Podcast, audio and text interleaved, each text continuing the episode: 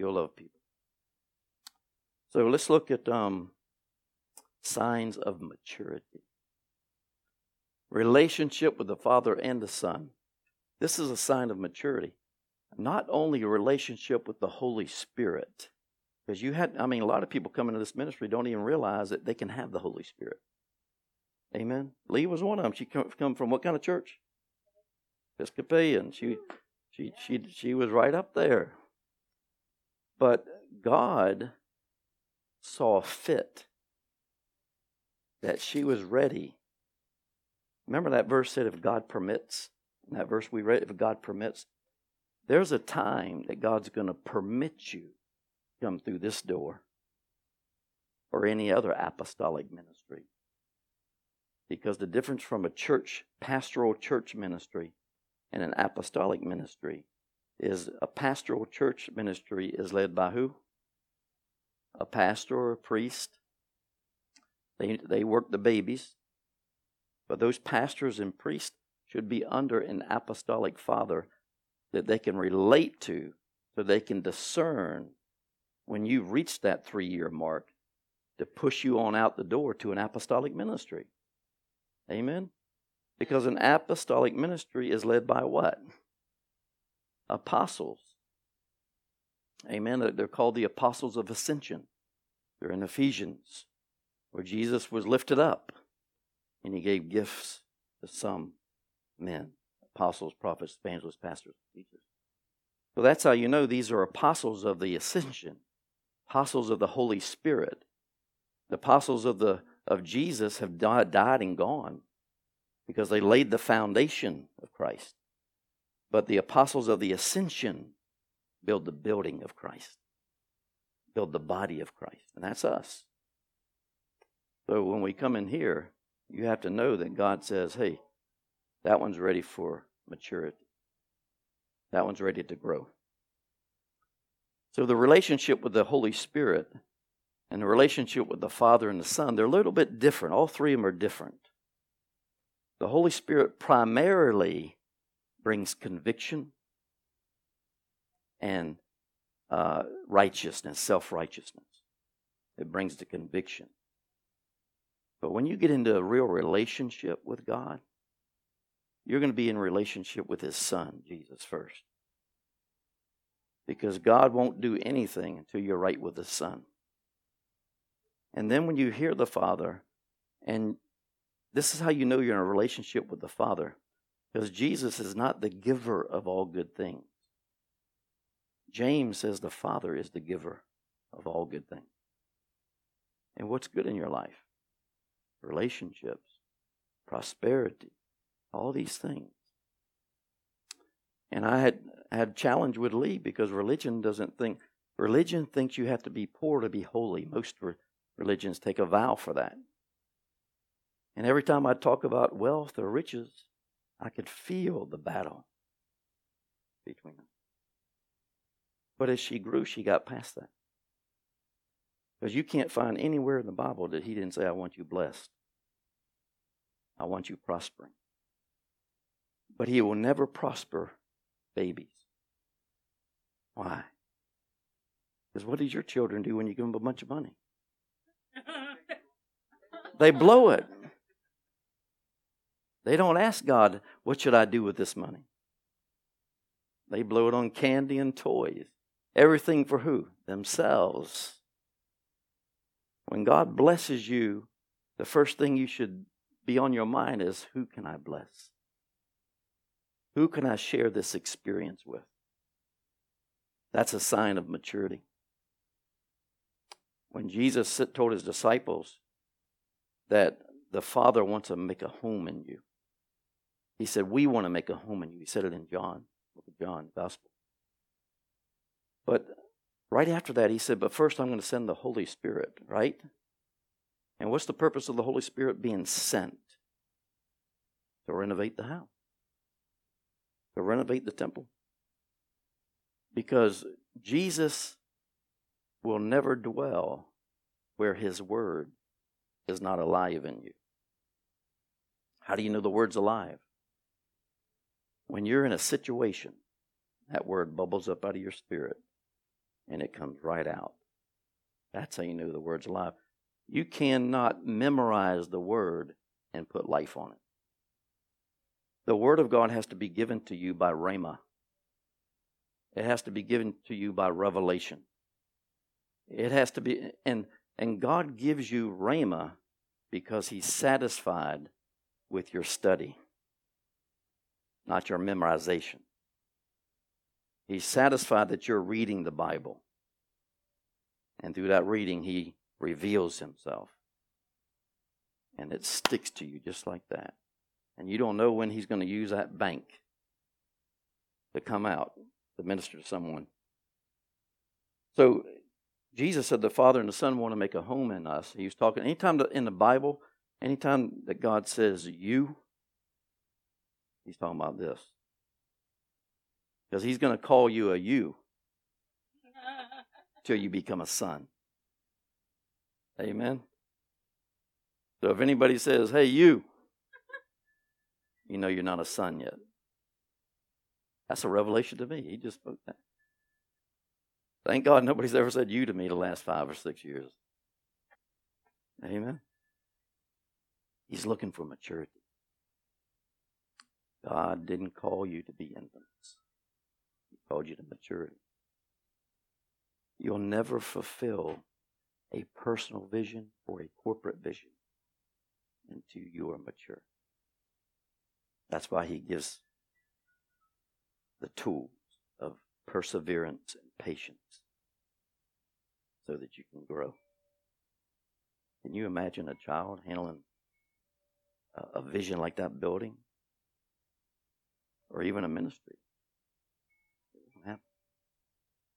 But one thing about the, the beauty of acceleration, apostolic means acceleration, is once you get past that three year mark, you can come be matured just as quick as you want to be. Because when you get past that three year mark, and if it's done effectively, everything that's in the way of love has been identified. Everything that's in the way of love. We got to understand that our spirit got saved, but my head didn't get saved. Man, that was the biggest struggle for me about five years after I was born again. And the devil comes back to tempt you in areas, and you're acting like you were a sinner again even though you know you got changed, even though you know that God is in you. Our head's not saved. How does our head get saved? Who remembers? Who said it? The Word. The Rhema Word of God invites Jesus and the, and the Father into the soul and saves it saves it, saves it, saves it. It's a constant saving. That's why he said, work out your salvation because it's something you got to work out. You go from being saved to being saved to being saved. I'm not talking about your spirit, I'm talking about your head. All right? So we got to keep this in mind that we have to mature. So let's look at um, what else we have. No fear. There's no fear. You're full of faith and obedience. When something goes wrong in your life, do you still fear? Does fear grip you? That's how you know. Wow, I'm still a baby. Will I ever get past this bottle of milking the Word of God? I need real food. I need real meat of the word. I need real food, which is the Rhema word of God. Fear. Fear. I was possessed by fear before I came to Christ. Possessed. Boy, you talk about a tormented person. That's why I was a drug addict, a drug dealer, and I was an alcoholic. I was, I was everything that Satan wanted me to be because I didn't know anything different than the enemy's way. But when Jesus came in, he took that fear and replaced it with faith. Isn't that awesome?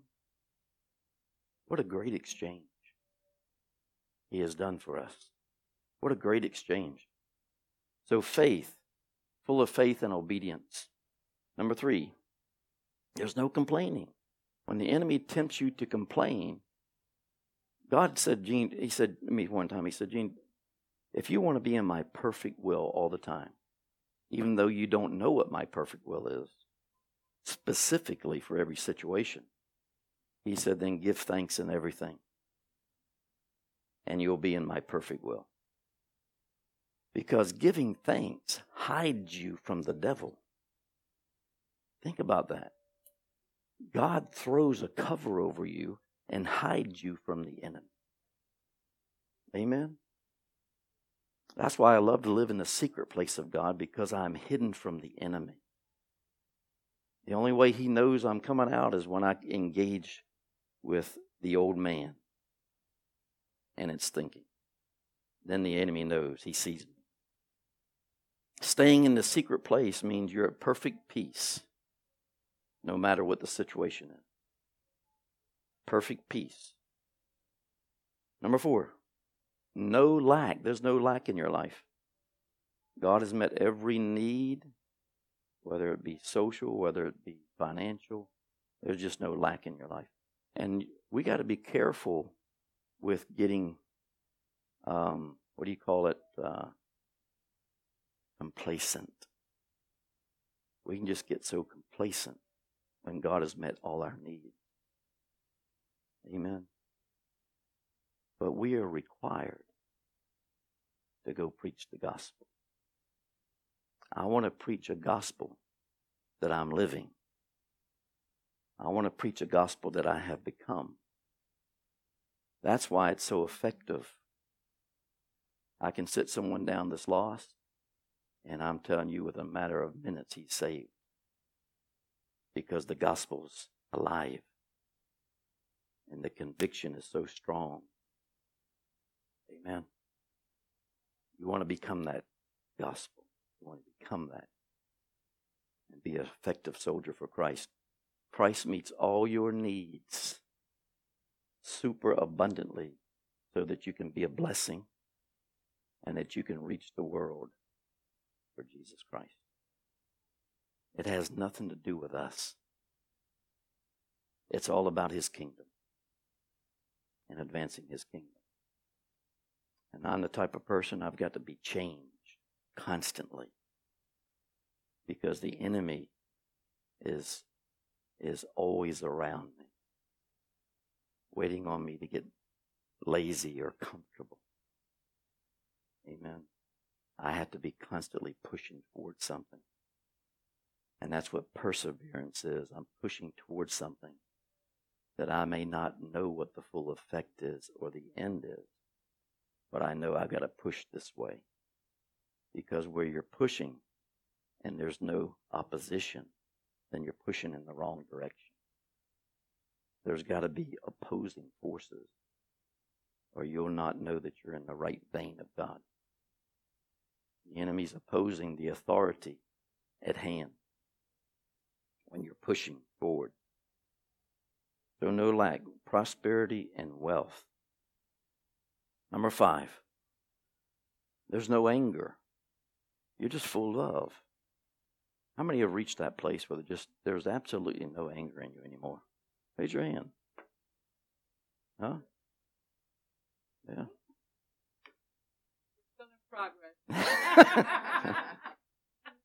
yeah, but you can say that it's less. I mean, remember the time when somebody would just say something and you'd just go off on them.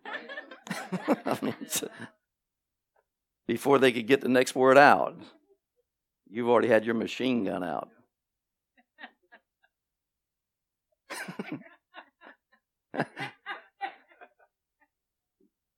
Carrie. We could write a book on Carrie, and it would just be titled Carrie. There's no one like Gary. It is a compliment. Always take it. Yes, he's a testimony. So we have to judge ourselves to see if we relate to any of the signs of immaturity or maturity. Because when we judge ourselves with the signs of immaturity, then we know that we have to mature.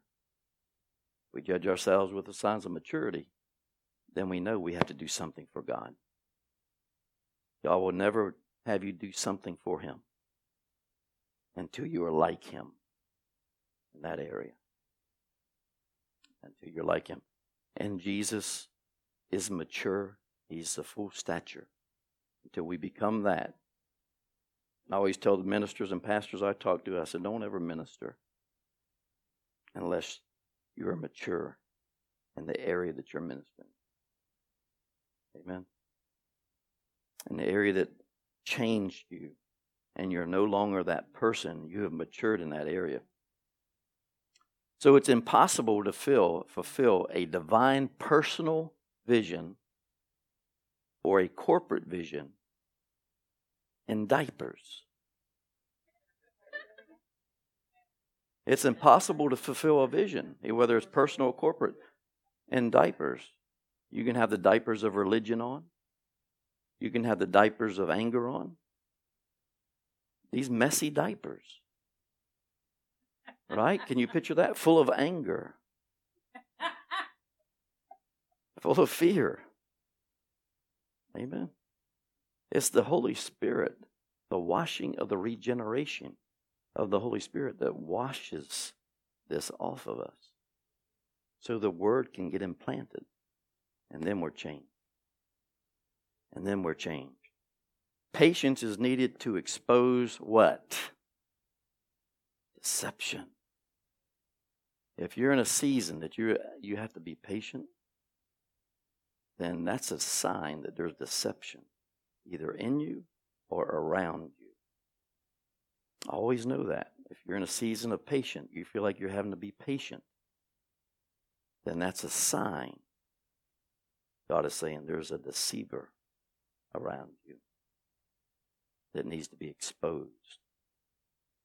Or you've been deceived in your mind somewhere that needs to come to light. Amen. And wherever there's a deceiver, there's a betrayer. A deceiver, a betrayer will always deceive you before he'll betray you. Let's look at Hebrews 6 13 through 15.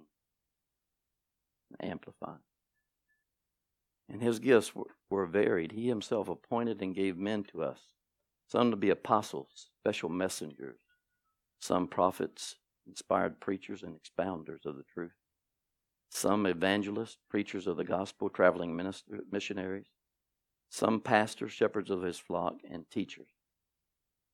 And his intent was the perfecting and the full equipping of the saints, his consecrated people, that they should do the work of ministering towards building up the body of the church, that it might develop, that it might develop until we attain oneness in faith and in the comprehension of the full and accurate knowledge of the Son of God. There's, there's what your goal is right there.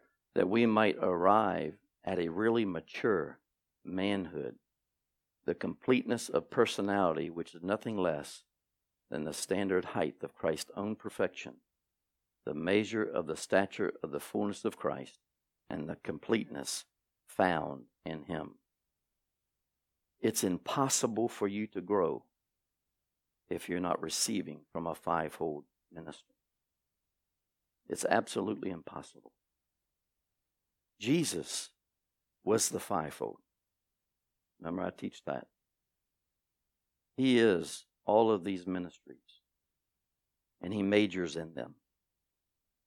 No man can do what Jesus did because we have flesh, we have a fallen nature but we can minor.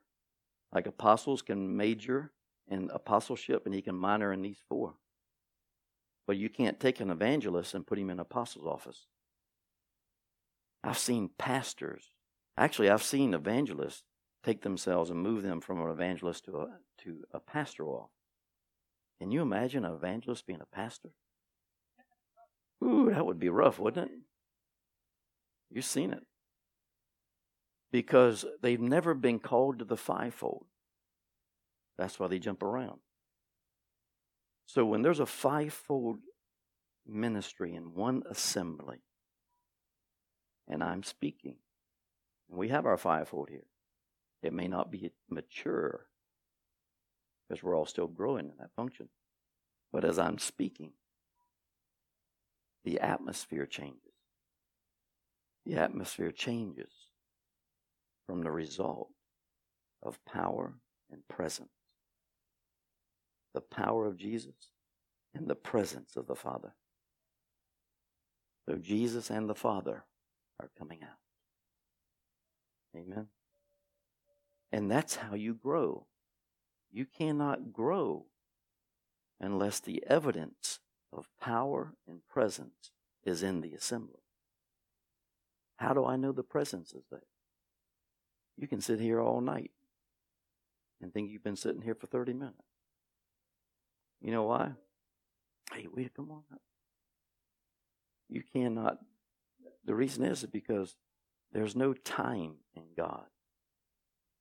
So when the Father comes to dwell with us through our speech or through our praise and worship, then He has come to dwell with His children. And who wants to go anywhere?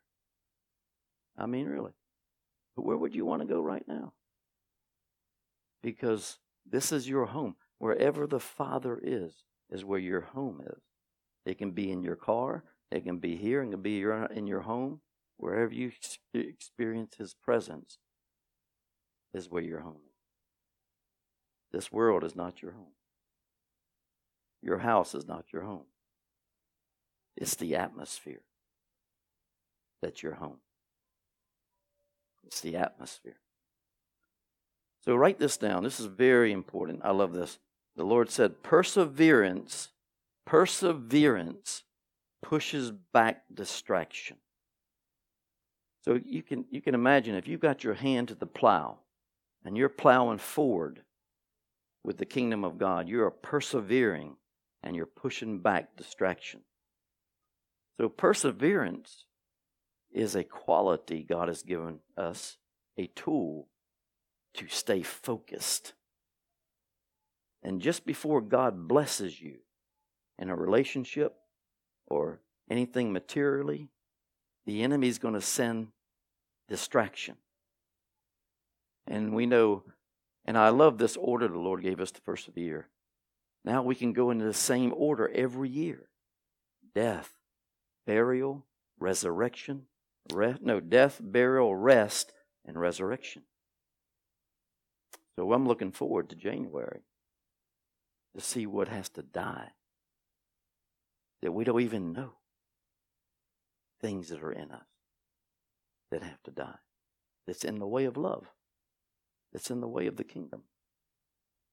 So keep in mind, this is our last, is today, tomorrow's the last day, isn't it? Tomorrow's the last season of rest.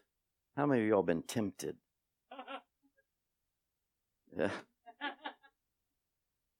Temptation is a distraction because it'll appear to be God, but it's not. And you better stay put. You keep that perseverance going and you stay focused. All right? So perseverance pushes back distraction, patience pushes back deception. Patience pushes back deception. And I'm telling you, when God has patience on you, you feel like you're not getting accomplished. Nothing. Nothing's getting accomplished. You almost feel lazy. Like, what's going on? You know? But the Lord spoke to me one time. He said, Gene, when you don't feel like nothing's getting done, everything's getting done in the spirit realm first before it introduces itself to the natural realm. So look at this order perseverance pushes back distraction, patience pushes back deception, and love is the motivation to continue. If you don't have God's love, you'll never make it. Love is the motivation to continue. Distraction and deception are enemies of the promises of God. God's trying to give you something that He has promised to you in His Word. And distraction and deception are the enemies to what He has promised you. So keep that in mind. If, if God has not met a desire in your heart, then you know distraction is going to come and deception is going to come continually until God meets that desire. And what am I supposed to do to get my desire met? What Psalm 37 say? Delight yourself in the Lord, and He will give you desires of your heart. That means worship Him, praise Him, delight yourself in His Word, delight yourself in the fellowship of the people. Love is a friend of God. I love that when He told me that this morning. He said, Love is a friend of God. So divine vision comes to pass through maturity. If you have a vision for a family, you, the, there's a lot of young ones in here. If you have a vision for a family, you will never get that family that God has ordained for you until you get mature in Him.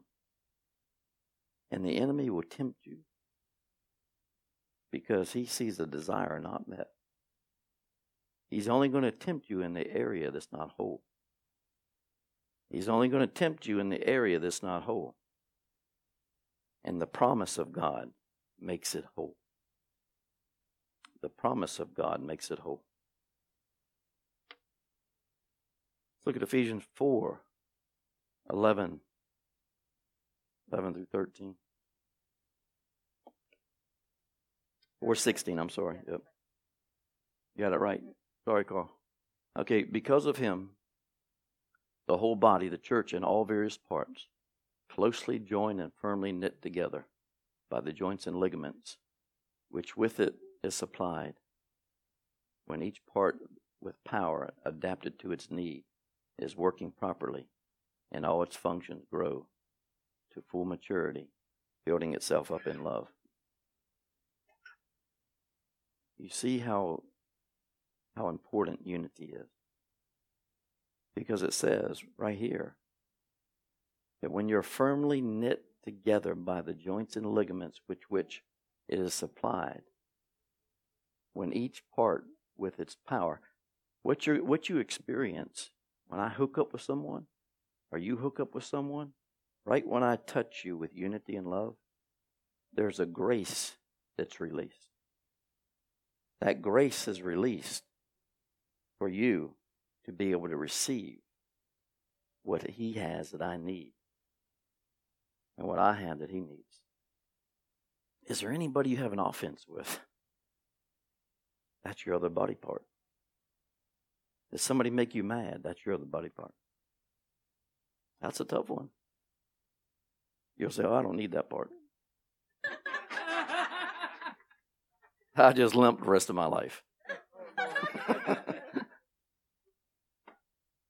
It's not worth it. I don't need that promise. But God needs it. God needs his body working effectively. Amen. You got to love each other.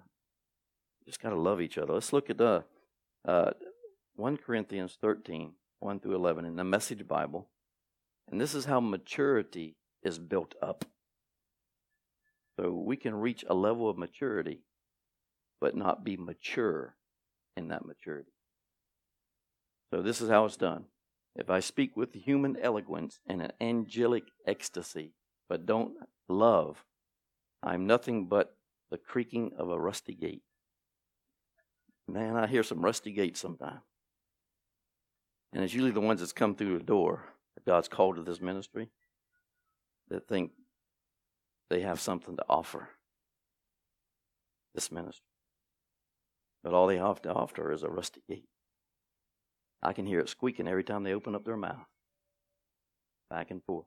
If it if I speak God's word with power, revealing all his mysteries and making everything plain as day, and if I have faith that says to the mountain, jump, and it jumps, but I don't love, I am nothing.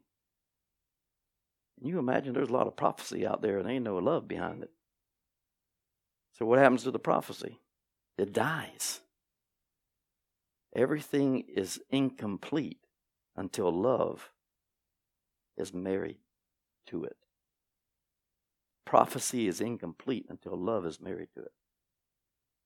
If I give everything I own to the poor and even go to the stake to be burned as a martyr, can you imagine being burned as a martyr and not go to heaven?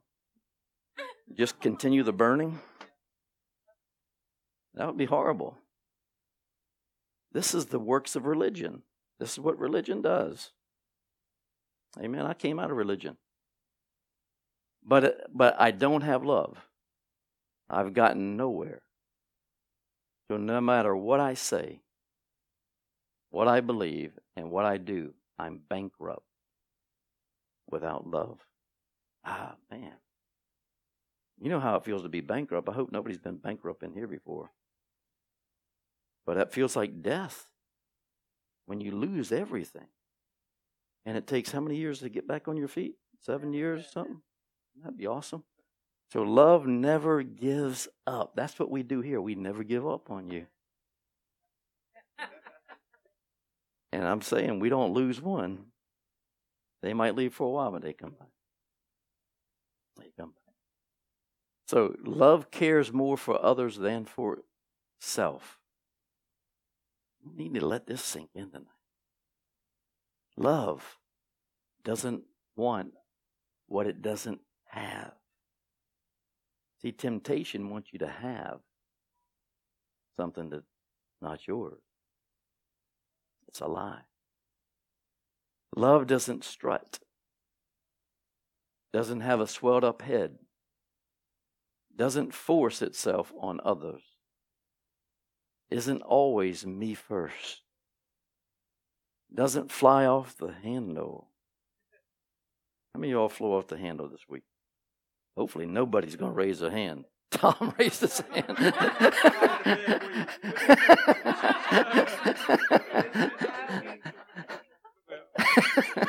Tom went like this. and I saw it out of the corner of my eye. I love it. Yes. Tom gets a blessing for obedience.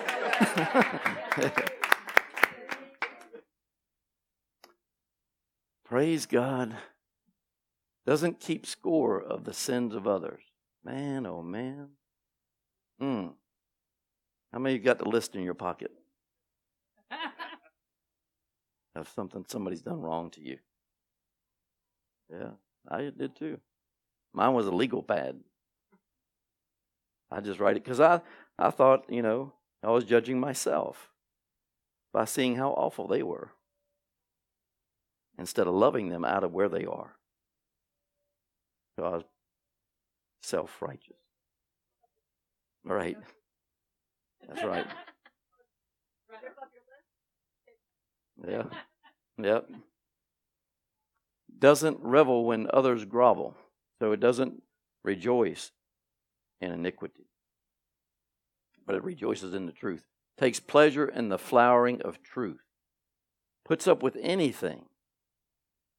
Listen, it's impossible to love like this with your love. God introduces His love in our obedience. He'll introduce His love. We go from glory to glory, we go from love to love puts up with anything. Trust God always, always looks for the best, never looks back, but keeps going to the end. Love never dies. Inspired speech will be over someday. Praying in tongues will end. Understanding will reach its limit. We know only a portion of the truth. And what we say about God is always incomplete but when the complete arrives, our incompletes are canceled out.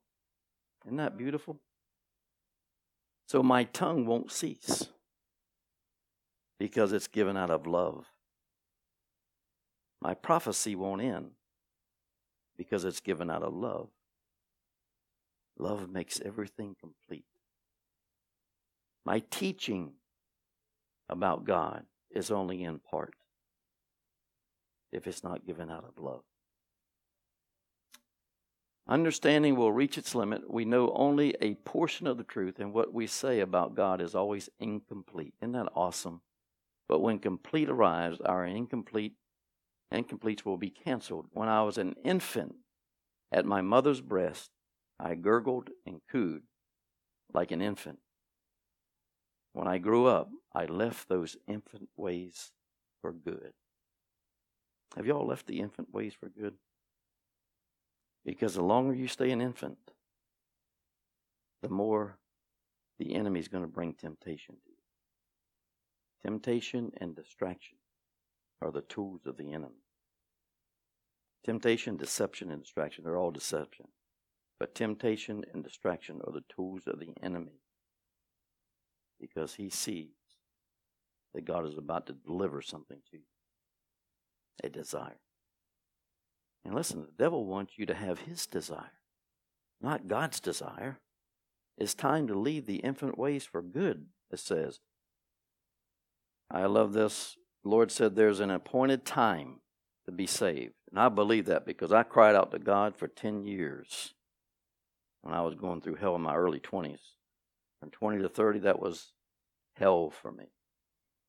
But it was God forming and causing me to die to myself, dying to self. But then when I finally died to myself, I cried out to him. And he came. God will never change what Jesus has put in place. Jesus came when man couldn't help himself anymore. So when you reach that point where you can't help yourself anymore, you're ready for God to come in. And all you have to do is cry out to Him. I cry out to Him. There's an appointed time to be saved. There's an appointed time to be changed. When you come through that door, God has appointed you to be changed. God's not happy where you are. You hear that? God's not happy where you are. He, he's, he's already left where you are because he's a shepherd and he's come to where you're supposed to be.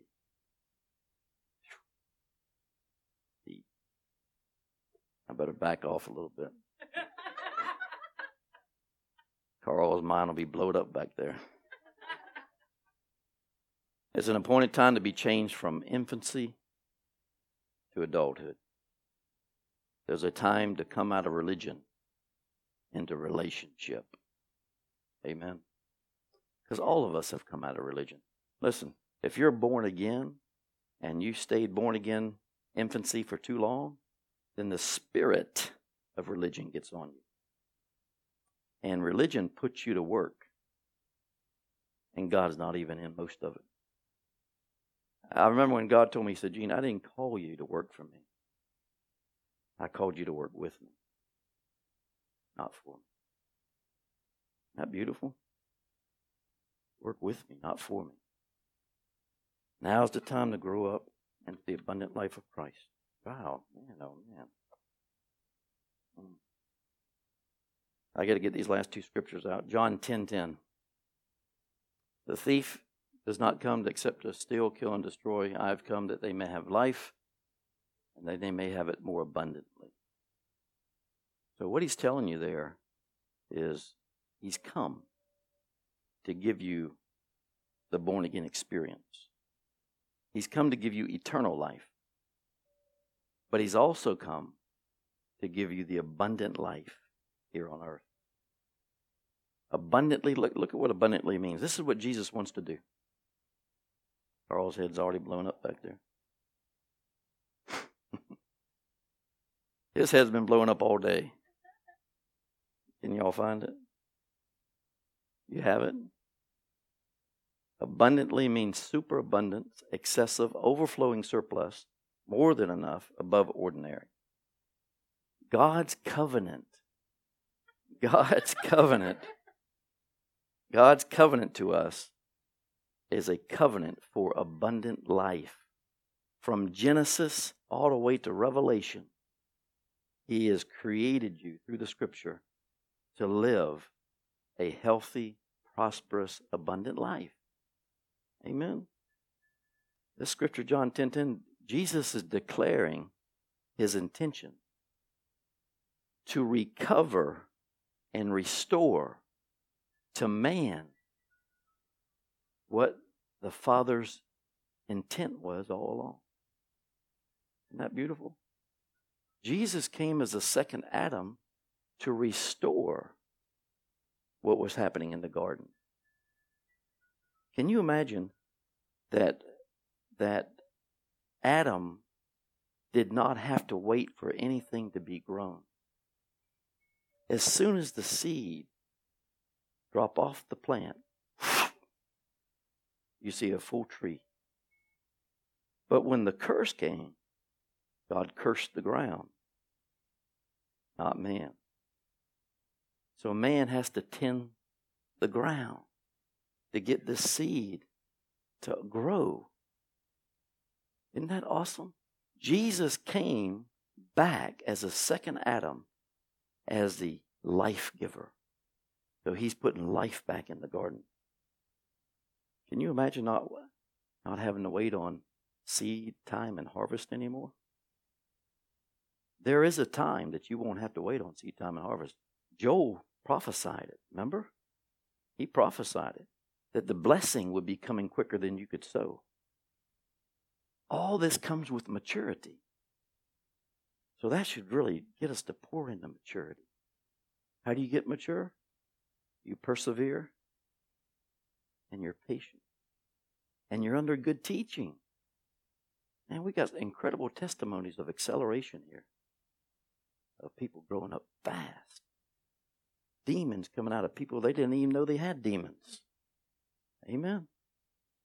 Because we don't know we have them until they come out.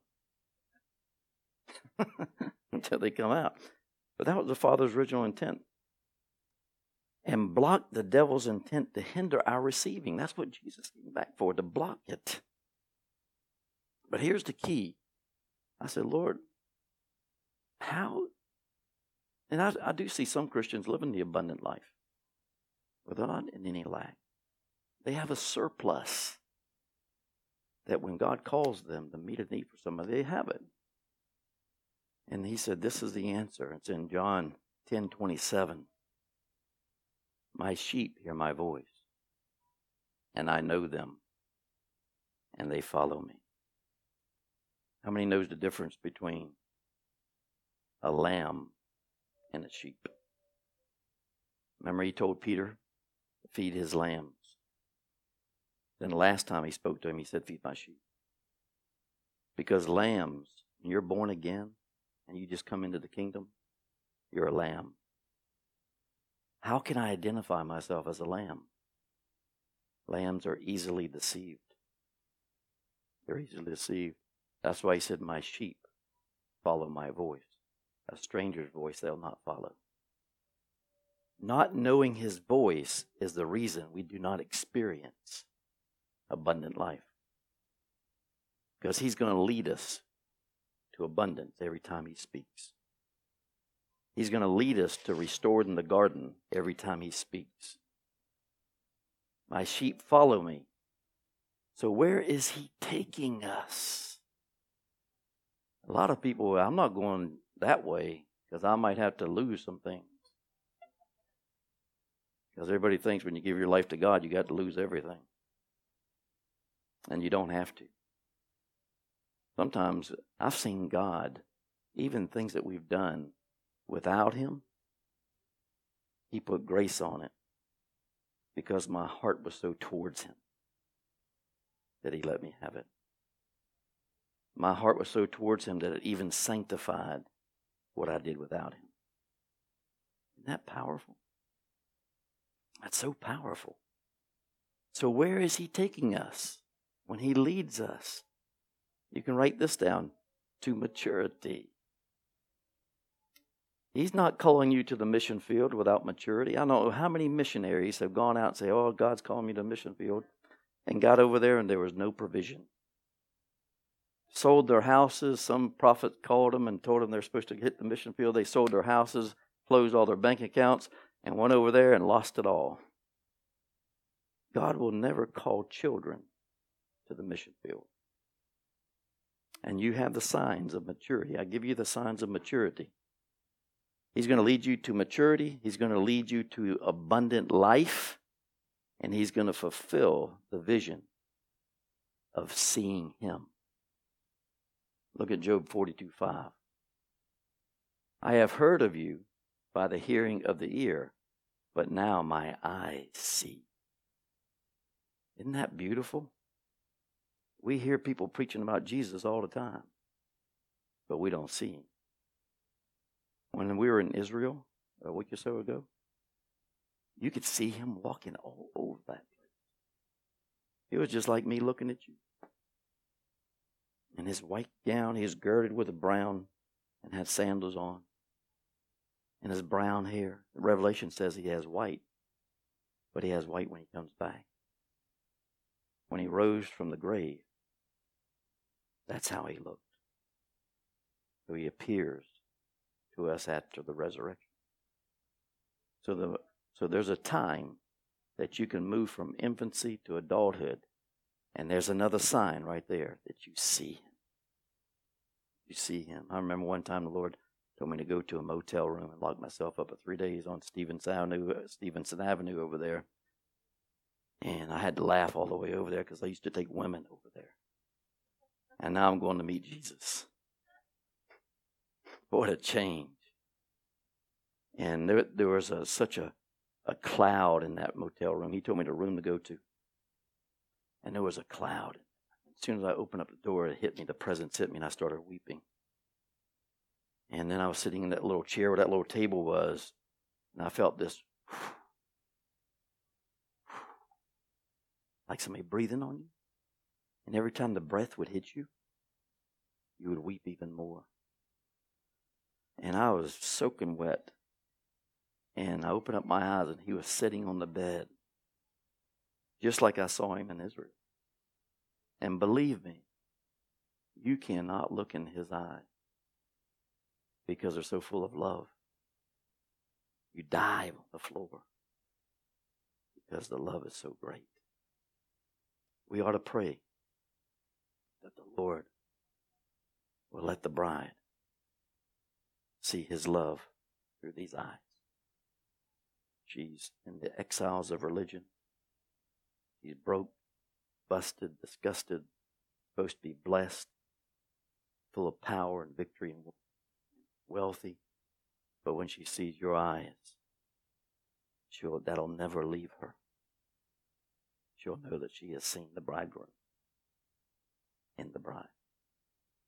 Isn't that awesome? So pray that. I've asked God to do that for me. I said, let him see your eyes, not mine. Let him see your sparkle of love in my eyes, not my dim eyes. Let him see love. Any questions?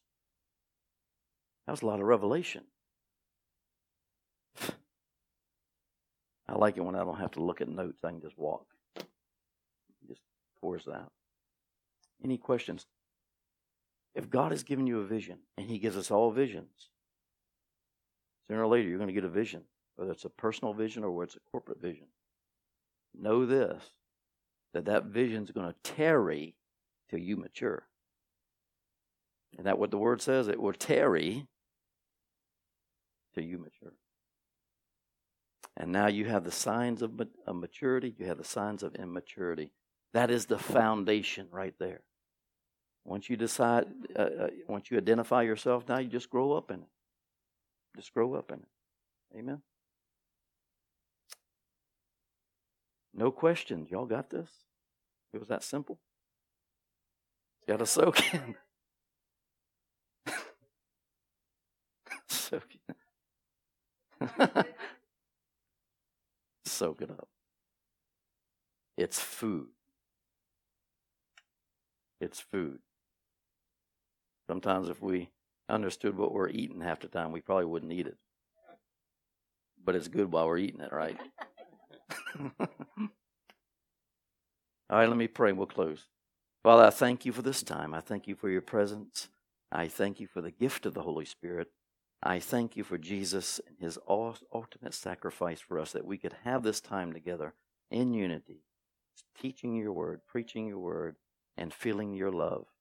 I ask that you seal the words that were spoken today by the power of the Holy Spirit, by the blood of Jesus Christ, which is the guarantee of our success of what was taught today. In Jesus' name, giving some praise. Thank you, Lord.